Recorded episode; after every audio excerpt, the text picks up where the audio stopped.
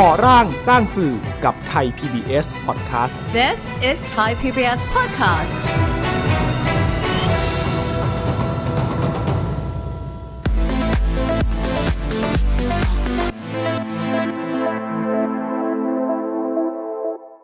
จริง ๆ แล้วการเข้าทำสื่อเนี่ยขั้นสูงสุดก็คือการลุกมาทำสื่อเองครับซึ่งการลุกขึ้นมาทำสื่อเองเนี่ยมันหมายถึงว่าคุณต้องมีข้อมูล คุณต้องเห็นมุมคุณต้องเข้าใจ มันสร้างการเรียนรู้ร่วมกันในในสังคม สวัสดีครับ ขอต้อนรับคุณผู้ชมเข้าสู่รายการก่อร่างสร้างสื่อนะครับ รายการที่จะชวนคุณผู้ชมย้อนกลับไป เพื่อที่จะไปลำลึกถึงความเปลี่ยนแปลง ครั้งสำคัญสำคัญที่เกิดขึ้นในประเทศไทยนี่นะครับในช่วง 14 ปีที่ผ่านมา โดยมีสื่อสาธารณะนะครับเข้าไปมีบทบาทในการขับเคลื่อน แล้วก็มีส่วนในการสร้างการเปลี่ยนแปลงนะครับ เราจะพบกันเป็นประจำนะครับทุกๆ วันจันทร์ถึงวันพฤหัส ตอน 22นาฬิกา15 นาทีถึง 22นาฬิกา30 นาทีนะครับ ก็ออกอากาศผ่านทางไทย PBS ช่องหมายเลข 3 หรือว่าถ้าหากว่าท่านที่ฟังพอดแคสต์นะครับ ก็สามารถเข้าไปรับฟังได้อีกช่องทางหนึ่งนะครับ ผ่านทางช่องทาง w w w t h a i p b s p o d c a s t com นะครับ ตอนที่แล้วนะครับเราได้คุยกันถึงเรื่องการก่อกำเนิดของนักข่าวพลเมืองนะครับ ซึ่งผมต้องบอกว่า จะใช้คำว่าเป็นนวัตกรรมสื่อแบบหนึ่งก็ได้นะครับ ถ้าหากว่าเราย้อนกลับไปเมื่อ 14 ปีที่แล้ว เพราะตอนนั้นนี่ไม่ใช่เรื่องง่ายๆนะครับที่ชาวบ้านจะลุกขึ้นมาจับกล้อง ถือไมโครโฟน มารายงานบอกเล่าเรื่องราวของพื้นที่ของตัวเองนะครับ แล้วก็สามารถที่จะทำให้ประเด็นนั้น เชื่อมโยงไปสู่สาธารณะด้วยนะครับทำให้คนกลุ่มอื่น ๆ ที่ไม่ได้อยู่ในพื้นที่เดียวกันนี่ มีความรู้สึกเรื่องมีความเข้าใจร่วมว่าเขากำลังสื่อสารเรื่องอะไรนะครับซึ่งนั่นก็คือบทบาทของนักข่าวพลเมืองที่ผมบอกว่าอาจจะเป็นนวัตกรรมสื่อในยุคต้นๆเมื่อ 14 ปีที่แล้วนะครับ วันนี้เราจะมาคุยกันต่อนะครับว่า นักข่าวพลเมืองได้สร้างความเปลี่ยนแปลงอะไรให้เกิดขึ้นบ้าง หรือได้สร้างต้นแบบอะไร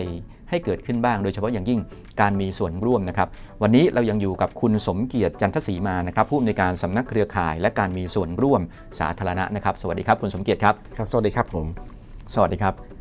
ตอนที่แล้วเราคุยกันนะครับว่านักข่าวพลเมืองคืออะไรจุดเริ่มต้นอยู่ตรงไหน มันแตกต่างจากการเอาชาวบ้านมาทำข่าวมาร้องเรียนปัญหาอย่างไรนะครับ 14 ปีที่ผ่านมาครับเริ่มต้นมานักข่าวพลเมืองเติบโตและมีความเปลี่ยนแปลงอย่างไรบ้างครับ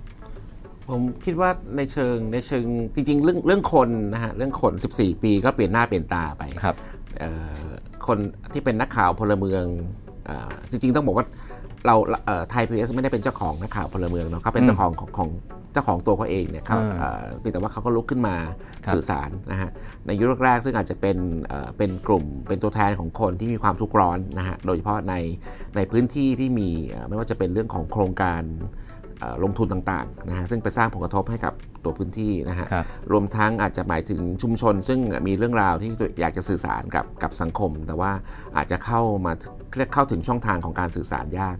มาถึงปัจจุบันซึ่งทุกวันนี้เนี่ยเราเห็นว่าคนเขาเรียกคนทั่วไปนะบุคคลทั่วไปเนี่ยที่ลุกขึ้นมาเป็นนักข่าวพลเมืองก็รายงานเอ่อเข้ามาร่วมรายงานตั้งแต่เรื่องเอ่อเรียกปรากฏการณ์ทางสังคม ภัยพิบัติ นะฮะเอ่อรวมทั้งเรื่องดีๆครับผมใช้ว่าเรื่องเรื่องเอ่อเรื่องที่ชุมชนเขาเองเนี่ยได้ได้ลงมือกระทำแล้วก็ก่อให้เกิดผลในเชิงงอกงามทางสังคมเนี่ยครับเราเห็นความหลากหลายอืมนะฮะเห็นความหลากหลายของคนความหลากหลายของประเด็นนะฮะรวมทั้งอาจจะข้ามไปสู่ประเทศเพื่อนบ้านด้วยอืมนะฮะมันคก็รับจะมีกลุ่มนี้ที่ที่เอ่อเข้ามาร่วมรายงานเป็นช่วงๆนะครับ อันนี้ก็นี่เท่าที่เห็นในช่วง 14 ปีที่ผ่านมาครับก็คือครับพูดง่ายๆก็คือผลิดอกออกผลครับมีนักข่าวพลเมืองเกิดขึ้นแบบจำนวนมากพอสมควรเลยนะคครัรับบ ที่ผ่านมา 14 ปีนะครับคุณสมเกียรติมันมีประเด็นอะไรไหมครับ ที่ชาวบ้านเนี่ยลุกขึ้นมารายงาน ไม่ว่าจะเป็นช่วยตรวจสอบส่งต่อข้อมูล แล้วมันได้สร้างการเปลี่ยนแปลงอะไรให้เกิดขึ้นครับ ผมจำได้แรก ๆ เลยนะในช่วงแรก ๆ ประมาณสักเริ่มตอนที่เราเริ่มต้น งานนักข่าวพลเมือง โดยกระบวนการของการการเป็นนักข่าวพลเมืองเนี่ยต้องบอกว่าในยุคแรกต้องต้องมีเขาเรียกมีการอบรมการฝึกอบรมนะฮะครับใช้เวลาเราเคยเคยใช้เวลามากสุดเอ่อสี่คืน 5 วันอืมนะฮะอยู่กันอยู่กันยาวเลยกว่าจะฝึกเอ่อทั้งในเชิงการจับประเด็นการการเอ่อการเขียนนะฮะการถ่ายภาพทุกอย่างกระทั่งรายงานออกมาเป็นชิ้นงานนะฮะเอ่อผมผมจำได้แม่นว่าในเมื่อตอนช่วงที่เราเริ่มต้นเนี่ย พื้นที่หนึ่งที่เรามีการฝึกอบรมอยู่บ่อยๆนะฮะในช่วง2องสปีแรกก็คือที่ทะเลน้อยนะฮะอ่าจังหวัดครับพัทลุงนะฮะครับอ่าตอนนั้นผมกับทีมก็ลงไปเอ่อรวบรวมเด็กในชุมชนเนี่ยนะฮะเอ่อครับจากสองสองโรงเรียนถ้าผมจำไม่ผิดเนี่ยนะฮะในสองตำบลเนี่ยมาฝึกอบรม แล้วก็ชวนเขามาฝึกปฏิบัติ แล้วก็เราก็คิดอ่านทำหนังสือพิมพ์ทะเลน้อยกันครับเอ่อปรากฏว่าข่าวชิ้นหนึ่งซึ่งซึ่งมีการซึ่งเด็กไปสัมภาษณ์นะฮะเด็กไปสัมภาษณ์นักนักท่องเที่ยวบอกว่าทำไมราคา อาหารมันถึงแพงเหลือเกินอืมอ่าในในทะเลน้อยครับแล้วก็ เอ่อเราเราก็เอาข้อมูลที่ได้มาเขียนและตีพิมพ์ทำเป็นเป็นเป็นหนังหนังสือพิมพ์เอามาขายในชุมชน ปรากฏว่าวันนั้นเนี่ยรองผู้ว่าราชการจังหวัดมาครับมางานพอดีอ่าเด็กเอางานชิ้นเนี้ยไปให้ผู้ว่าดูครับบอกว่ามันมีเรื่องเนี้ยถูกร้องเรียนบอกอืว่ามกลายเป็นข่าวอืมนะเราฮะเนี่ยฮะผมว่าเป็นปรากฏการณ์แรกๆที่เราเห็นการเชื่อมต่อของนักข่าวพลเมืองกับอืมเอ่อกับกับสื่อท้องถิ่นใช้คำนี้นะฮะครับแล้วไปมีผลในเชิงนโยบายคืออ่าฮะคือผู้ว่าก็รองผู้ว่าบอกว่าเอ๊ะทั้างนั้นต้องสอบสวนแล้วอ่าทำไมถึงมีร้านค้าบางร้านอืมตั้งราคาอาหารที่แพงเกินกว่าอืมแต่ว่าโดยกระบวนการที่น่าสนใจกว่านั้นคือ ปรากฏว่าชุมชนเนี่ยพอทราบว่ามันเป็นเรื่องที่ออกสื่อเขาเป็นคนลุกขึ้นมาจัดการกันเองอ่าอ่าครับงั้นร้านครับค้าที่ขายเกินราคาเนี่ยก็ต้องหยุดไปครับนี่นี่รับคือนี่เราเราเห็นพลังที่มันอืมมันมันมันเกิดขึ้นจากการสื่อสารโดยเด็กอืม เด็กมัธยมต้นนะนะฮะครับเอ่อครับกลุ่มหนึ่งที่ลุกขึ้นมางั้น อันนี้ผมว่าอันนี้ทำให้เราเริ่มเรายิ่งมั่นใจว่าการสื่อสารเนี่ยถ้าเราออกแบบออกแบบที่มันสอดคล้องในเชิง ในเชิงกลุ่มเป้าหมาย ในเชิงประเด็น แล้วก็เอ่อเขาเรียกแพลตฟอร์มนะศัพท์ศัพท์ปัจจุบันเนี่ยครับอ่าที่เหมาะสมเนี่ยมันสามารถพาให้พลังของเนี่ยมันไปหนุนให้ชุมชน สามารถลุกขึ้นมาจัดการครับเรื่องราวได้ โดยครับที่บางทีไม่ต้องใช้อำนาจจากจากข้างนอกเลยอืมครับฟังดูแล้วบางที คุณผู้ชมคุณผู้ฟังอาจจะคิดว่าเป็นประเด็นเล็ก ๆ แต่ในความเป็นจริงนี่ผมว่าสิ่งที่มันสะท้อนให้เห็นถึงเรื่องของกระบวนการมีส่วนร่วมของชุมชน แล้วก็ลุกขึ้นมาจัดการตัวเองนะครับนะคใช่รับใช่ครับนะเอ่ออันนี้อันนี้เป็นเป็นเคสเล็ก ๆ แล้วก็มันก็จะมีเอ่อหลังจากนั้นมาเนี่ยไอ้ตัวเครื่องมือเรื่องการฝึกอบรมอะนะฮะมันก็ครับก็ถูกใช้นะฮะจริงเราแทบจะตั้งเป็นเป็นเป้าหมายของเราด้วยซ้ำว่าต่อปีเราอยากจะได้อยากจะทำให้เครื่องมือเนี่ยมันกระจายออกไปให้กับคนอย่างน้อยก็ ทั่วประเทศเฉลี่ยโดยโดยเฉลี่ยนะฮะอืมแต่ว่าโดยกำลังเราอาจจะไม่ได้มีเยอะเราก็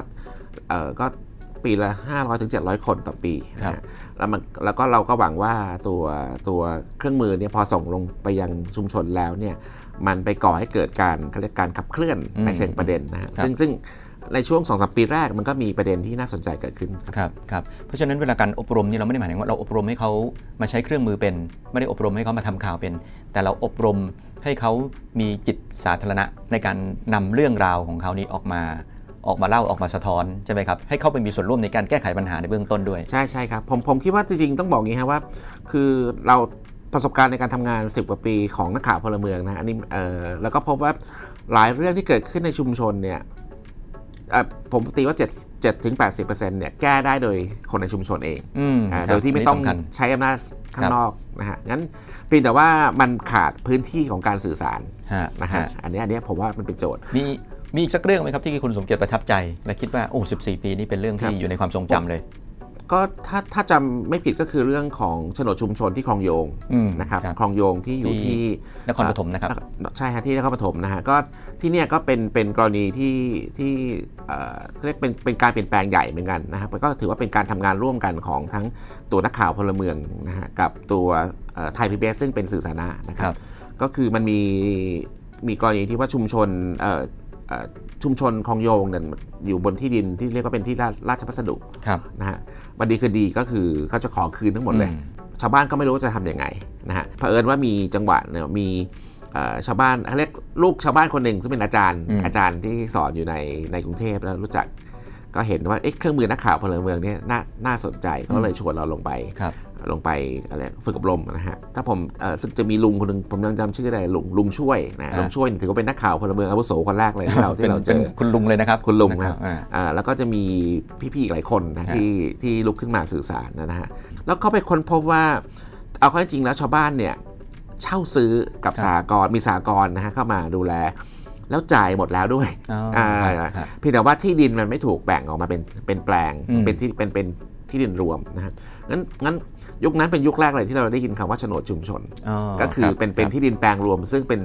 เป็นที่ชาวบ้านเป็นเจ้าของร่วมกันเป็นร่วมเป็นร่วมกันอืมแล้วก็สุดท้ายเนี่ยนะฮะชาวบ้านสู้จนกระทั่งรัฐบาลในยุคนั้นเนี่ยครับมอบที่ดินแปลงนี้ให้เป็นโฉนดชุมชนอืมที่แรกของประเทศไทยโอ้สุดยอดเลยนะนะฮะครับอันนี้ก็ก็ถือว่าเป็นเป็น น่าจะเป็นครั้งครั้งแรกแล้วอาจจะครับเป็นที่เดียวที่มีอยู่เพราะหลังจากนั้นมาผมก็จะว่าหลายหลายชุมชนพยายามจะต่อต่อสู้เรื่องเนี้ยอืมแต่ว่ายังก็ยังไม่ประยังไม่ประสบความสำเร็จนะคครัรับบก็ครับ อันนี้ก็ต้องต้องบอกว่าเป็นหนึ่งในพลังของนักข่าวพลเมือง แล้วก็เป็นคุณอุปการสำคัญที่ทำให้คนเล็ก ๆ น้อยๆได้มีมีพื้นที่มีปากมีเสียงของตัวเองด้วยนะครับ แต่ตอนนี้นะครับยุคสมัยมันเริ่มเปลี่ยนไปแล้วสมัยก่อนนี่โอ้โหเราพูดถึงอ่า เอาชาวบ้านมาเป็นนักข่าวมาจับกล้องมาอะไรเครื่องไม้เครื่องมือมันดูแพงไปหมด แต่ยุคนี้ไม่ใช่ยุคนี้โซเชียลมีเดียมันผุดเต็มไปหมดเลยนะครับ ตอนนี้ใครๆก็เป็นสื่อได้นะครับ แล้วตอนนี้บทบาทของสื่อสาธารณะ โดยเฉพาะอย่างยิ่งงานของภาคพลเมือง สื่อพลเมืองพวกนี้ เราต้องปรับเปลี่ยนยังไงให้มันเข้ายุคเข้ากับยุคเข้ากับสมัยครับคุณสมเกียรติครับเอ่อผมจริงๆผมผมกลับรู้สึกว่าในยุคยุคที่เขาเรียกสปีดนะฮะยุคที่ข่าวสารข้อมูลมันมาเร็วมากอืมนะครับ แล้วก็มีคนตั้งคำถามถึงความถูกต้องของของสิ่งที่เราเราเสพเข้าไปเนี่ยผมยังรู้สึกว่างานแบบสื่อพลเมืองยังเป็นยังเป็นอะไรที่ที่ยังยังเป็นอยู่ครับนะฮะแล้วก็โดยโดยเฉพาะการสร้างเขาเรียกการสร้างภูมิต้านทานให้กับอืมสังคมให้กับคนในในสังคม จริง ๆ แล้วขั้นการเอ่อการเขาเรียกการเท่าทันสื่อเนี่ยขั้นสูงสุดก็คือการลุกมาทำสื่อเองอ่าอ่าครัซึ่งบครับซึ่งการลุกขึ้นมาทำสื่อเองเนี่ยมันหมายถึงว่าคุณต้องคุณต้องอา ต้องมีข้อมูล คุณต้องเห็นมุม คุณต้องเข้าใจอืมเข้าใจว่าสื่อมันทำอะไรได้ได้ได้บ้างอะนะครับงั้นครับผมคิดว่าเนี่ยในยุคนี้จริงๆแล้วเรากลับพบว่านักข่าวพลเมืองที่ปรากฏตัวทั้งในแพลตฟอร์มของไทย PBS เอง หรือว่ากระทั่งใช้แพลตฟอร์มอื่นเนี่ยเยอะกว่าในยุคก่อนอืมมากแบบมากๆเลยนะครับอืมครับมีครับตัวเลขที่เอ่อทางทีมงานผมรวบรวมว่า เรามีงานของ กลุ่มนักข่าวพลเมืองประมาณ 14,000 กว่าชิ้นที่ปรากฏตัวในช่วงปีที่ผ่านมาครับคคืรัอบคือเยอะเยอะมากเยอะมากนะครับเยอะเมื่อเทียบกับยุคก่อนประมาณสัก 200 กว่าชิ้นนะฮะใช่ครับใช่ครับงั้นงั้นผมคิดว่านี่คือมันมันบอกว่ามันไม่ได้หายไปแต่มันกำลังขยายตัว ใช่ใช่แต่ว่าผมว่าส่วนหนึ่งยังไงอ่างานของสื่อสาธารณะที่วางไว้ช่วงต้นๆนี่ก็เหมือนกับเป็นการการปันการปูพื้นฐาน อย่างน้อยก็ทำให้ชาวบ้านรู้สึกว่ามันมีความเป็นจริง มีความเป็นไปได้ นะครับแล้วจริง ๆ ตอนนี้ผมเข้าใจว่างานที่เข้าไปอยู่ในโซเชียลมีเดียที่เป็นงานของนักข่าวพลเมืองนี่บางทีมันไม่ใช่เรื่องความทุกข์ตลอดไปบางทีมันยังมีมีทั้งเรื่องวัฒนธรรม มีเรื่องของชุมชน มีทั้งเรื่องของการคืนถิ่นใช่ไหมครับเราเห็นหลาย ๆ อัน เช่นอาอยู่ดีมีแฮงอะไรใช่ไหมครับอ่าหลาย ๆ อันเราอ่าความหมายของมันมันเป็นมากกว่านั้นไปแล้วใช่ใช่ครับเป็นคำถามสุดท้ายครับถ้าเราสรุปรวมอ่าบทเรียน 14 ปีที่ผ่านมา มีคนบอกว่านักข่าวพลเมืองนี่ก็น่าจะเป็นส่วนหนึ่งเหมือนกันที่ช่วยส่งเสริมการมีส่วนร่วม สำหรับอ่าคนในทุกกลุ่มนะครับให้ได้มาเข้ามามีส่วนร่วมคุณสมเกียรติเห็นว่าเราบรรลุวัตถุประสงค์หรือว่าสำเร็จมากน้อยสักแค่ไหนครับ 14 ปีที่ผ่านมานี้เออความจริงต้องยอมรับว่าประเมินยากอะนะครับอืมแต่ผมคิดว่าอย่างน้อยเนี่ยเราเราอธิบายตัวเองได้ อันนี้หมายถึงเราหมายถึงตัวไทยพีบีเนี่ยอธิบายครับตัวเองได้ว่าอย่างน้อยในจุดที่เอ่อที่ต้องการการสื่อสารเนี่ยเราสามารถที่จะสร้างเครื่องมีเราสามารถที่จะเข้าไปหนุนให้เกิด เกิดนักสื่อสารขึ้นมานะคครัรับบถึงแม้ว่าจะอาจจะไม่ได้ทุกจุด แต่ว่าผลของของการที่เกิดนักสื่อสารมันสร้างการเรียนรู้ร่วมกันในอืมในสังคม คือผมเนี่ยเชื่อเสมอว่าตัวนักข่าวพลเมืองเนี่ยสุดท้ายเขาไม่ได้ไม่ได้ไม่ได้เป็นนักข่าวอืมนะฮะเขาก็คือคนทั่วไปอะที่ที่สร้างการละการเรียนรู้ร่วมกันในในสังคมงั้นตราบใดที่เรายังต้องมีนักข่าวพลเมือง มันก็เป็นหลักประกันว่า อย่างน้อยสิทธิเรื่องการสื่อสารมันจะไม่ถูกลบล้างไปอืมนะฮะครัผบมว่าเนี่ยเป็นเป็นหัวใจสำคัญครับผมครับครับผมเข้าใจว่าอันนี้น่าจะเป็นประเด็นสำคัญนะครับครับที่ทำให้สิทธิในการสื่อสารนี่มันไม่ถูกล้มไปนะครับ ชาวบ้านได้มีพื้นที่เป็นของตัวเองนะครับ วันนี้ต้องขอบคุณคุณสมเกียรติมากๆนะครับ ที่มาให้ความกระจ่างนะครับ ขอบพระคุณครับ ครับสวัสดีครับครับ แล้วก็ต้องขอบคุณคุณผู้ชมและคุณผู้ฟังทุกท่านนะครับที่ติดตามรายการก่อร่างสร้างสื่อนะครับสำหรับก่อร่างสร้างสื่อนี่จะออกอากาศเป็นประจำนะครับทางไทย PBS ช่องทีวีดิจิทัลหมายเลข3นี่แหละครับทุกคืนวันจันทร์ถึงวันพฤหัสนะครับตอน 22นาฬิกา15 นาทีถึง 22นาฬิกานาฬิกา30 นาทีนะครับแล้วก็ยังสามารถรับฟังผ่านพอดแคสต์ไทย PBS ได้อีกช่องทางหนึ่งนะครับก็ง่ายๆนะครับเข้าไปที่เว็บไซต์ไทย PBS Podcast com นะครับ วันนี้หมดเวลาลงแล้วนะครับ ผมประสานอิงคนันท์ลาคุณผู้ชมคุณผู้ฟังไปก่อนนะครับ สวัสดีครับ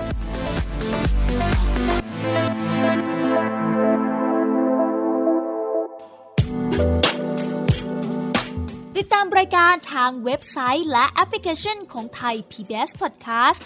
Spotify SoundCloud Google Podcast Apple Podcast และ YouTube Channel Thai PBS Podcast